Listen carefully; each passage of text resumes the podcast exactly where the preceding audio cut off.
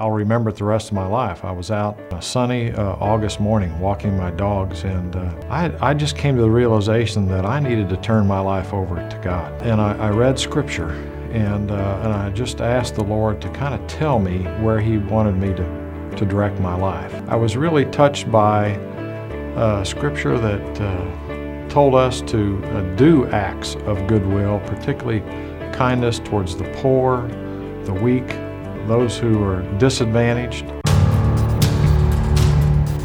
But if we think about it, especially as Christians, the Bible is full of stories of migration and migrants. The Old Testament law is a whole set of legislation about how to take care of foreigners that move into the land. So it's, it's, it's part of the biblical story, part of the biblical demand that we do respond. It's a metaphor used for Christian identity.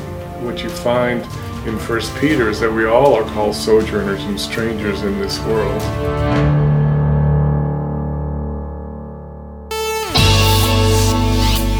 The whole world has changed and the church is asleep.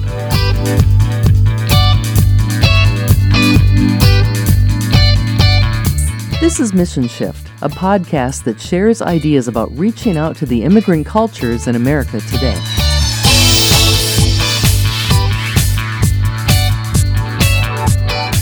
When most people think of missions, they immediately think of somewhere overseas, yet missions today could mean the neighbor next door. Our conversation today is with Rollin Wells, a historian, pastor, and communicator who has spent most of his life teaching people how the gospel can impact all people and cultures. Thanks for joining us today. Ronan, last time we got together, we talked a little bit about what Mission Shift is and how important it is for today's church to be aware that the people who have come from everywhere else are here now, and how are we reaching them responsibly with the gospel of Jesus Christ. So let's say that I take the Mission Shift course, I've got all this information, I start infiltrating, if that's a good word, or befriending people from different cultures. What do we do then? I mean, so I'm having this Bible study, this conversation with the gospel. Where do we go with that? Well, let's say you're 25 or 35 or 45 years old or uh, somebody older than that. Each of us are busy.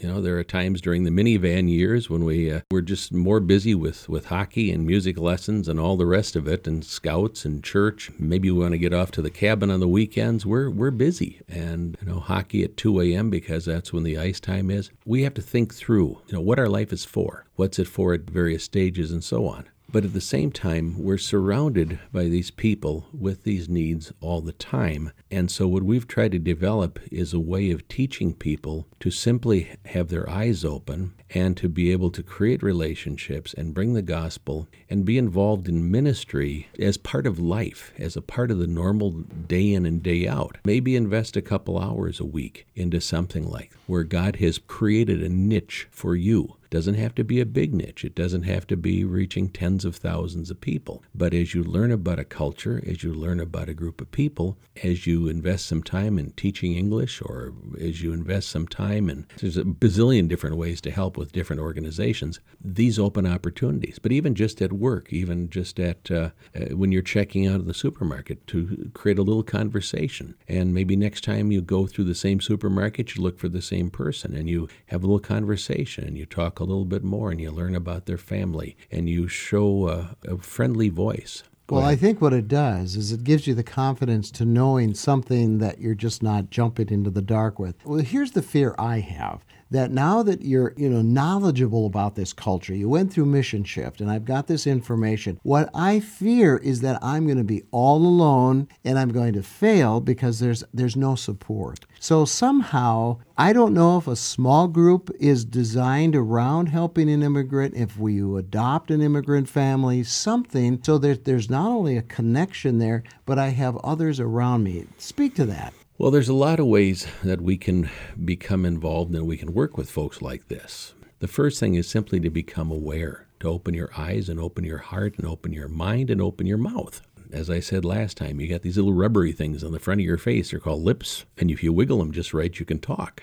And when we uh, are able to say hello and have a conversation, simply notice that there are people around us and treat them like people, it, it, that's a huge thing. And as we build relationships, it adds credibility, and we can we can then go on from there. A few immigrants will come to our English speaking churches. But there are many immigrant churches in the Twin Cities. There, there's hardly a group of people, people group, any place in the Twin Cities that somebody hasn't planted a church with that group. Some that have very few and some that have a much larger group, but the most people in the first generation are going to want to worship and be with people of their own background. I mean, we've still got Scandinavian churches in this in the Twin Cities, and we don't do a great job of breaking past our own and Irish and and German and so forth past our own ethnicity. We want to be with people who are like us. But let's see if we're asking somebody to come and join your church who is from another country, who's an immigrant. Let's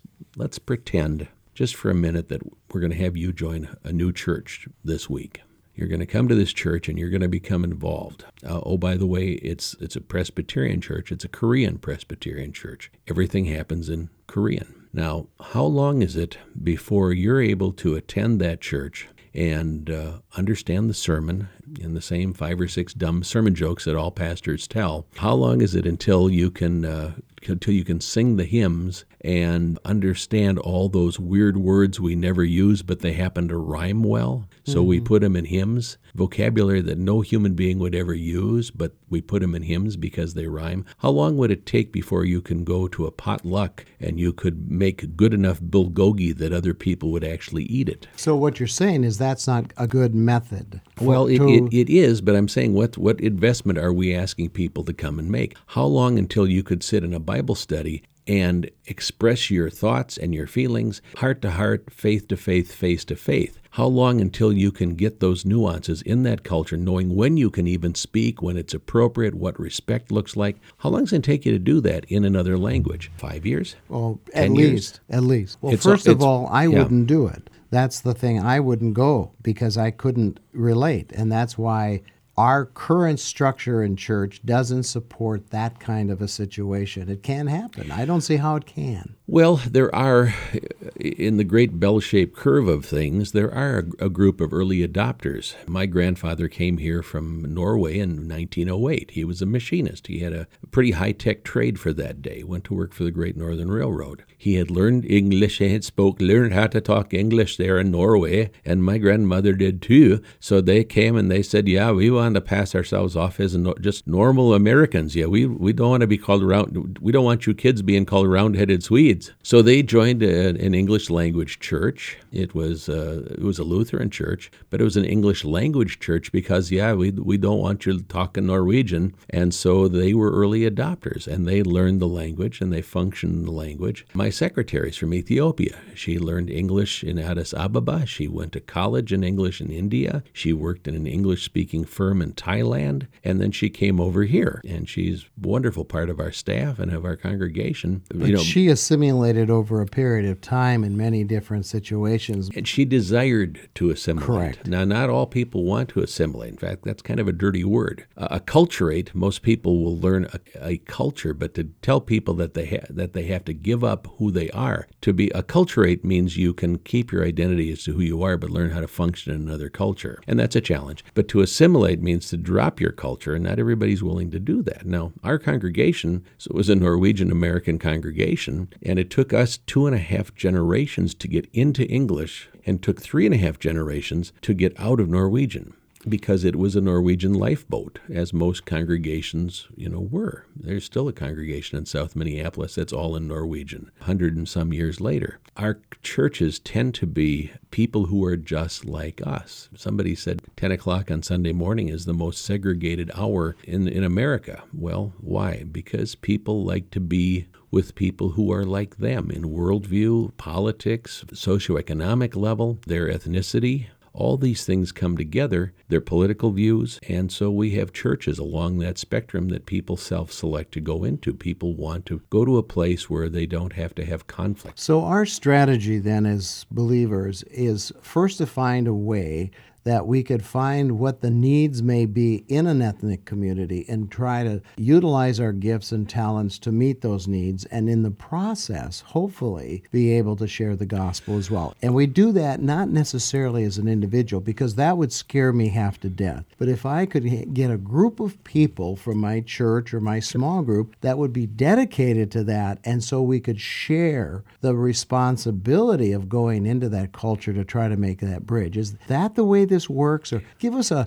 an idea of how this works. If they're not going to come into our churches because they can't assimilate like that, how do we reach them? If we believe that the God of the universe is involved in our lives and that the, the Bible is true, which I certainly believe, and if God calls people into the life that they're living, then yes, God expects you to be doing your job and you have a responsibility there. It's good and godly work, and your family, ditto, and so on. So if you're going to be doing some ministry, it's got to be a ministry that fits into this life that it's it's a part of your life and it's you but it shouldn't destroy the rest of your life. It shouldn't destroy your family and so forth. That's our presupposition that God is able to use you and in fact wants to use you the just the Joe Doakes Christian sitting in, in the pew or Jane Doakes. And eh, God can call us to the people around us. In fact if God brings people to us that you know if we pray that God will bring these people into our lives and keep our eyes open he'll open that opportunity. We had a woman come through our class a few years ago and she had been part of campus crusade campus crusade staff for a couple decades and she was very introverted and she was very detail oriented. Her job, she didn't speak out in public. She wasn't the person that was out in front. She had the last desk in back, and her job was to open the mail and sort the mail and uh, sometimes answer the telephone and just be a support person. She was considered herself to be quite the opposite of a leader. She just could not see herself in, in front or leading or creating anything. And she went through the year long class. And about a year later, I got a phone call saying, I can't believe this. I can't believe this. She said, God's using me in ways that I never thought were, was possible. I said, What happened? She said, Well, we, we live in an apartment, and uh, across the street, there's another apartment. And we were noticing that there were some little kids going to school in, in late fall, and they didn't, they were immigrant kids, and they didn't have any jackets. They had the wrong kind of jacket. And I talked to my neighbor and I said, Look, these kids don't have jackets. So we went over to uh, Salvation Army or Goodwill or wherever it was to a store and found a uh, couple decent coats for the kids and bought them for five or six dollars and uh, mittens and hats and and brought them over the next night. Well, the mom was just overwhelmed. She was a single mom and she really didn't understand winter. And so they befriended her and they talked with her and they helped teach her how to shop and just came alongside this person and taught him this kind of stuff. And then they got the kids in, in Sunday school and they came alongside and then another family. And she said, I, am I'm, I'm leading these things. I'm creating these things. And it didn't take any money. It just took opening my eyes. She said, I can't believe that this happened, but God put me there. Isn't that great? And that's really the whole emphasis, I think, of Mission Shift.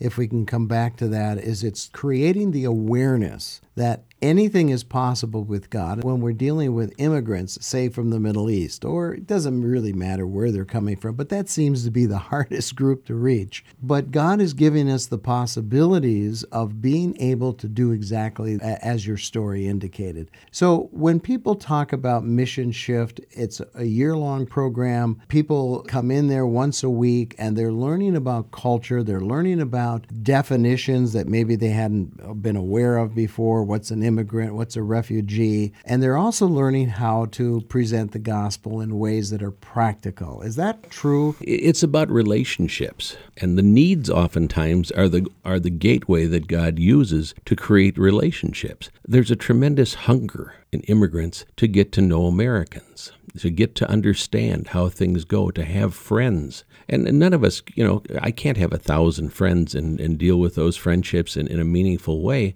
but I can pick out a handful and create and get to know the other person. Uh, our job is we don't have to do everything. We talk about these immigrants. Well, this woman brought this, you know, brought her new immigrant friend to church with her, and and it worked. We don't have to each sit down and figure out God's direction for these people's lives and create a whole Christian life for them. All we have to do is is one person plants, another one waters. Paul says, he says, I planted, Apollos watered, but God gave the growth. So neither he who plants nor he who waters is anything, but only God who gives the growth. He who plants and he who waters are one. And so, you know, faith comes from hearing. What is heard is the preaching of Christ, the message of Christ. And so we all we have to do is plant the seed. And the seed may be different at different times, but it always comes relationally. It comes with skin on. That's what the incarnation was about. And that's why we come and we, we learn to love and we learn to open our, our eyes and you know, people have a lot of questions and they want to know about Christians. I, I work with a, a, a, very, very bright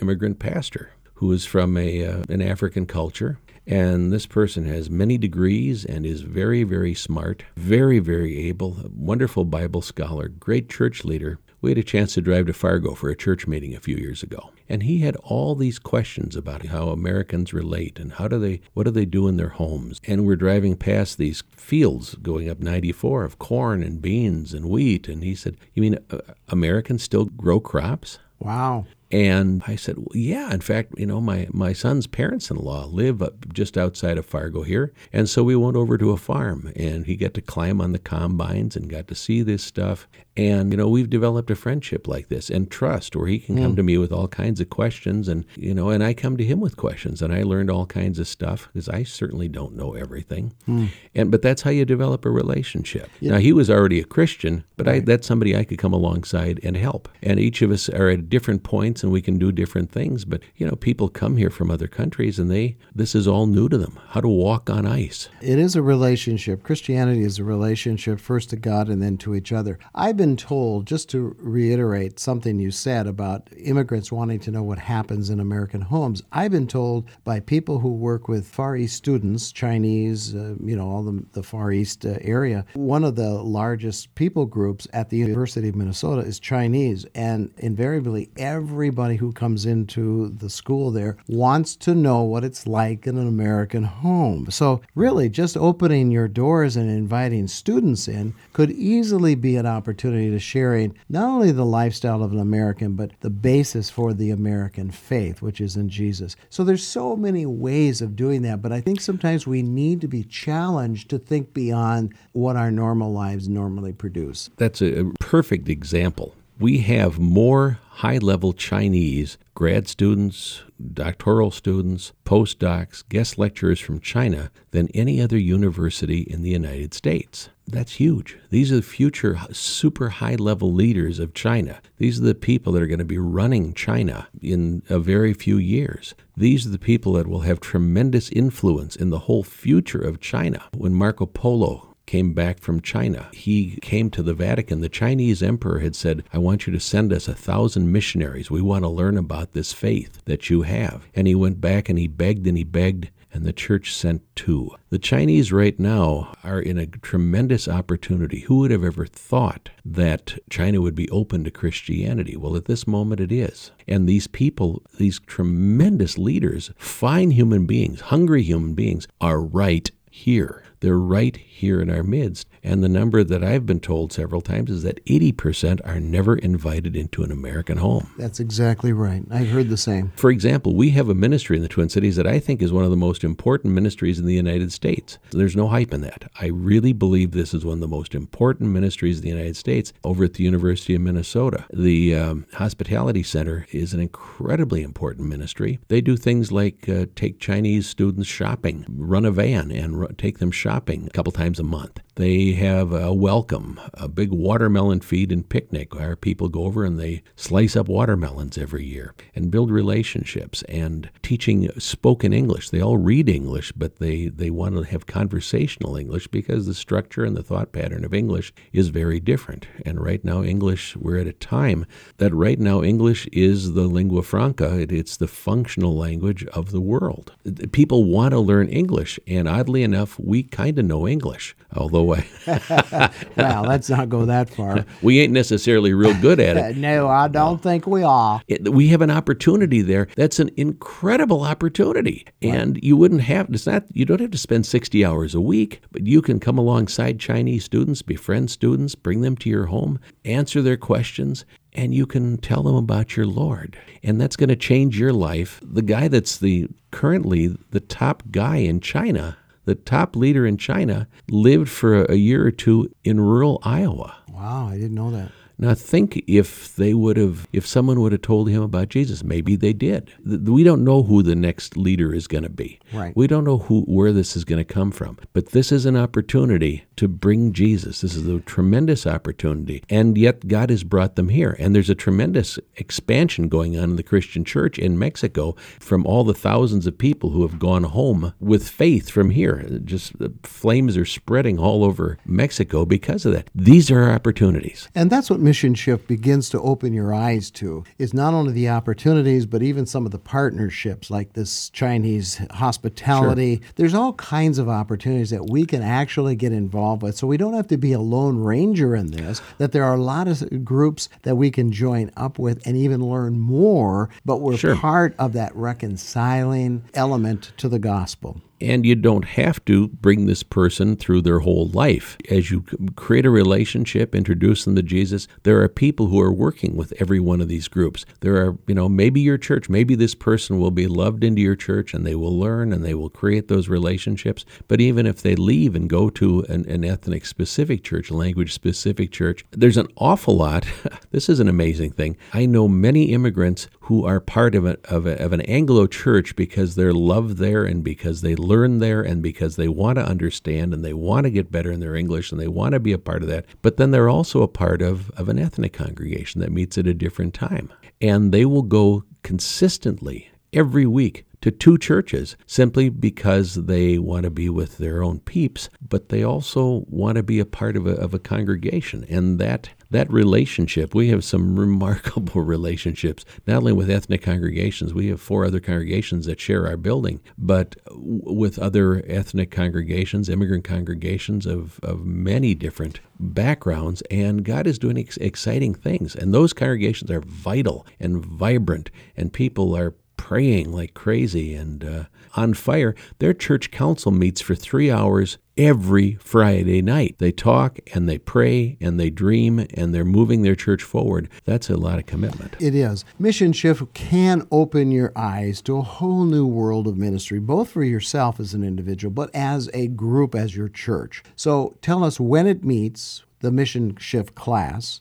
and then tell us how they can reach you. Well, the Mission Shift class is a school year long class. It starts the uh, last last Monday in September, and it runs. with a nice break for Christmas, and it runs through uh, the beginning uh, of May. Teaching Christians to build and lead cross cultural ministries. It's inexpensive. A lot of colleges offer this, and that's students pay a lot of money. They pay five or six thousand dollars for the year for the for the credits. If you take this and you sign up directly with us, it's two hundred dollars a semester or whatever you can afford. Right. Meets on Monday nights, 6.30 to 9.30. We're just off the southern edge of downtown. We've got free parking, lots of free parking. It's safe. We a nice church with nice lighting and lots of good graphics and a great teacher. So if they can't or they don't live in the Minneapolis St. Paul area, they can get the DVD series. They can be trained by DVD in their own small group or church. And so tell us the website that they can learn all about this, both the classes that are here locally in the Twin City area, as well as the DVD series that they can get online. They can order it and they can bring that information even- into their church. They can even have it for free. We've got a couple of our videos uh, on uh, on YouTube. If you go to YouTube and uh, just put in Mission Shift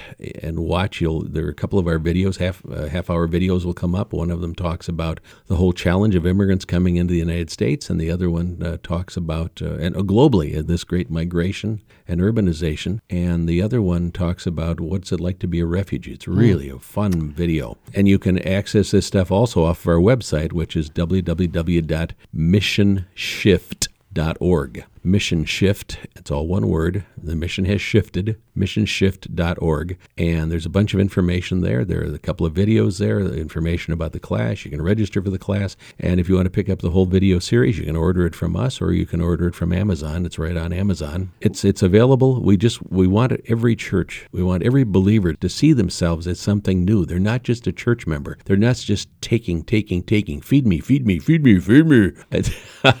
we want to send you out there lean and excited and, and as a, an appropriate missionary. Thanks for joining us today for this podcast. If you liked what you heard, please join us again next time.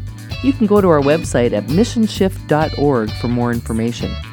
While you're online, you can sign up for the RSS feed that will deliver a link to your email inbox so you'll never miss an episode. That address again is missionshift.org.